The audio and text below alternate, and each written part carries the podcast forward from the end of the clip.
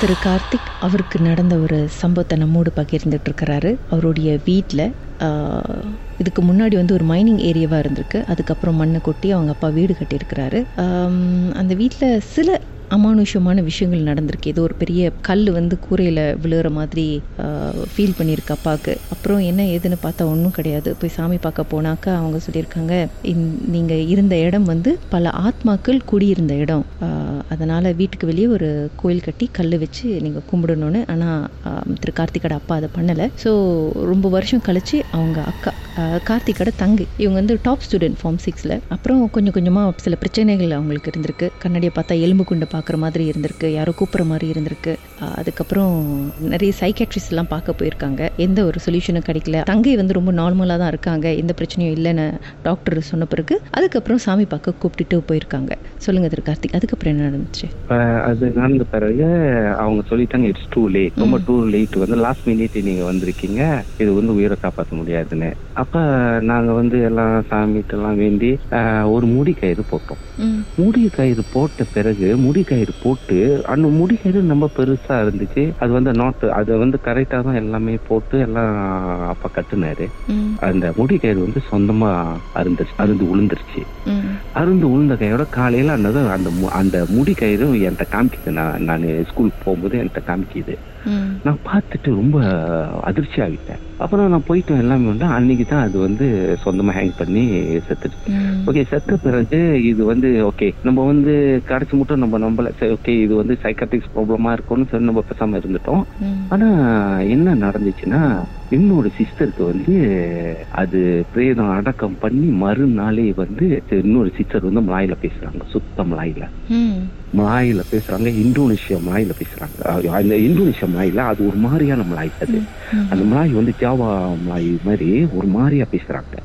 பேசின கையோட அவங்க சொன்னாங்க, நான் எனக்கு வந்து 40 கோசா இருக்கு, எனக்கு 40 கோசா இருக்கு, என் வீட்டுல நீங்க வந்து வீடு கட்டி இருக்கீங்க, என் வீட்டுல வந்து நீங்க வீடு கட்டின வச்சு நான் உயிரை பழி எடுத்துட்டேன். இப்ப இதோட உயிர் நான் எனக்கு வந்து உங்களுக்கு 40 நாள் கொடுக்குறேன். 40 நாள் கொடுக்குறேன், இதோட உயிர் உங்களால் காப்பாற்ற முடிஞ்சிட்டு இதோட உயிரை எடுக்க போறேன்னு சொல்லி சொன்ன கையோட அந்த சிஸ்டர் வந்து அன்னையிலேந்து அப்பதான் எங்களுக்கு தெரிஞ்சிச்சு, ஐயோ விட்டுட்டுமே, எல்லாமே விட்டுட்டுமேன்னு. அப்புறம் என் சிஸ்டர் வந்து நடந்து அவங்க வந்து நடக்கும் போது வந்து அந்த பெருவிரல் இருக்கு, அதுலதான் நடந்து போவாங்க.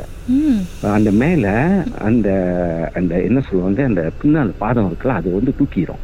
தூக்கிட்டு அந்த விரல்ல இருந்து நடந்து போவாங்க. நம்ம எந்த இடத்துக்கு அவங்களை கூட்டி போகணும்னு நினைக்கிறோமோ, நம்ம தெரியாம போயிட்டு ஒரு ஒரு ஆசையோ இல்ல வேற என்னாச்சும் வந்துட்டு ஒரு போமோ நம்ம போய் பார்க்க போறோமா, இது இது இங்கேன்னு சொல்லுமா, இங்கேன்னு சொல்லும். இதோ பேரு உன் மகன் பார்க்க போயிட்டான், இதோ அவன் இப்படி இருப்பான் என்ன பண்ணுவான், பரவாயில்ல என்ன கூட்டிட்டு போ, பிரச்சனை இல்லை, இங்கேன்னு சொல்லும் அவனை. அவ எவ்வளோ அப்போ போத்தா கனால ஒரு ஹஸ்லியை போய் பார்த்தோம். அது வந்து தெரியாது, நாங்க எல்லாம் பார்த்து எல்லாம் அரேஞ்ச் பண்ணிட்டு ஓகே சிஸ்டரை கூட்டிட்டு போறோம். காடியில கூட்டிட்டு போகும்போது இது வலி காமிக்குது எங்களுக்கு. இது வந்து வலி காமிக்குது, அவ்வளோ வேகம், அவ்வளோ பவர்ஃபுல், அவ்வளோ பவர். அந்த இது வந்து சொல்லுது, நீ இப்படி போன்னு. நாங்க அப்படி முழிக்கிறோம். எங்களுக்கு என்ன சொல்லணும் எங்களுக்கு தெரியும். அந்த சமயத்துல வேஸ்லாம் இல்ல ஒண்ணுமே இல்ல, நம்மளுக்கு வந்து இந்த மாதிரி எல்லாம் பார்க்க முடியாது. சோ நம்ம வந்து ஒரு காட்டுக்குள்ள தான் போறோம். போத்தாக்கா நான் உள்ளுக்கு போய் எல்லாம் காட்டுக்குள்ள போய் பார்க்கும் போது ஒரு பாக்கிட்டாம்னு ஒரு அசிலி, அவனுக்கு ஒரு 80-70 வயசு இருக்கும். அவன் உக்காண்டு இப்படி பார்த்த கையோட இது அவனை சொல்லுது, உனக்கு வந்து பிள்ளைங்க இருக்கு பாரு, உன் பேர பிள்ளைங்க எல்லாம் இருக்கு, உனக்கு இத்தனை பிள்ளை இருக்கு. நான் அவன் என்னவா சொன்னா, இத என்னால ஒண்ணுமே செய்ய முடியாது, நான் என்னாச்சும் செஞ்சேன்னா என் பிள்ளைங்களை எடுத்துரும், நீ வேற இடத்துக்கு போய் பாருன்னு சொல்லிட்டாங்க. அப்புறம் தங்கச்ச கூட்டிட்டு வந்துட்டோம். தங்கச்ச கூட்டிட்டு வந்த கையோட வீட்டுல வந்து ஆர்ப்பாட்டம் பண்ணுது. அப்பா வந்து அப்படியே சிஸ்டர் இறந்த கையோட அவர் அப்படியே இதாகிட்டாரு. அம்மாவும் அப்படியே சோகமா ஆன கையோட எங்க அப்பாவெல்லாம் அடிக்க தூங்கிடுச்சு.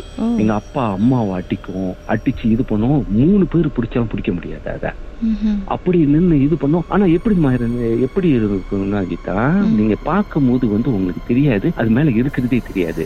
இப்ப நீங்க வெளியே உள்ள அவுட்சைடர்ஸ் வந்தாங்கன்னா, விசிட்டர்ஸ் யாராச்சும் வந்தாங்கன்னா அவங்களுக்கு தெரியாது. சோ நோமா பேசும் உங்கள்கிட்ட, ஆனா உடம்புல இருந்துகிட்டே இருக்கும். அப்புறம் ராத்திரி அவனை கையோட என்ன செய்யும்னா கட்டில் கீழே போய் படுத்துக்கும். ராத்திரி கீழே அந்த இருட்டுலதான் இருக்கும், இருட்டுலதான் இருக்கும், லைட் எல்லாம் திறந்து விடக்கூடாது. அப்ப நம்ம வந்து கோழிக்கறி என்னாச்சும் ஆக்கணுமா அந்த கோழிக்கறியோட சுவை எல்லாமே போயிடும், ஒண்ணுமே இருக்காது, ருசி ஒண்ணுமே இருக்காது. அப்ப எங்களால என்ன செய்யணும்னு எங்களுக்கே தெரியல, எங்கெங்க இப்படி பாக்குறோம், ஒண்ணுமே செய்யல. அப்ப ஒரு வாட்டி வந்து இந்தோனேஷியாக்காரனை வந்து கூட்டிட்டு வந்து போமோக்கு வந்து வீட்டுல வந்து வச்சு பாக்குறோம்.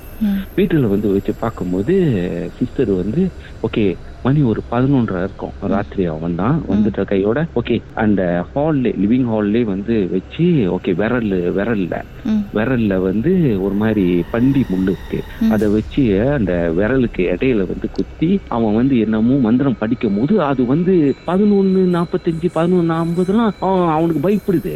ஆனா 12 மணி ஆவன கையோட வச்சு ஒரு அறா அவனை இருங்க. பாட்டுக்கு பிறகு மறுபடியும் வேற என்ன நடந்துச்சு நம்ம பேசலாம். மர்ம தேசத்தில் உங்களுடைய அனுபவத்தை பகிர்ந்துக்கணும்னு நினைச்சீங்கன்னா எங்களுக்கு வாட்ஸ்அப் பண்ணுங்க 036-491-3333. உங்க பெயர் அதுக்கப்புறம் #MD அப்படின்னு டைப் பண்ண மறந்துடாதீங்க. மர்ம தேசத்தில் இடம்பெற்ற கதைகளை மீண்டும் கேட்கணும் அப்படின்னு நினைச்சீங்கன்னா ஷாக் என்ற ஆப்லயும் இருக்குங்க. SYOK லாங்குவேஜ் செட்டிங் தமிழ்னு செட் பண்ணுங்க. சர்ச் பட்டன்ல மர்ம தேசம்னு டைப் பண்ணுங்க. ஷாக் காஸ்ட் பக்கத்தில் மர்ம தேசத்தில் இடம்பெற்ற எல்லா கதையும் நீங்கள் கேட்கலாம்.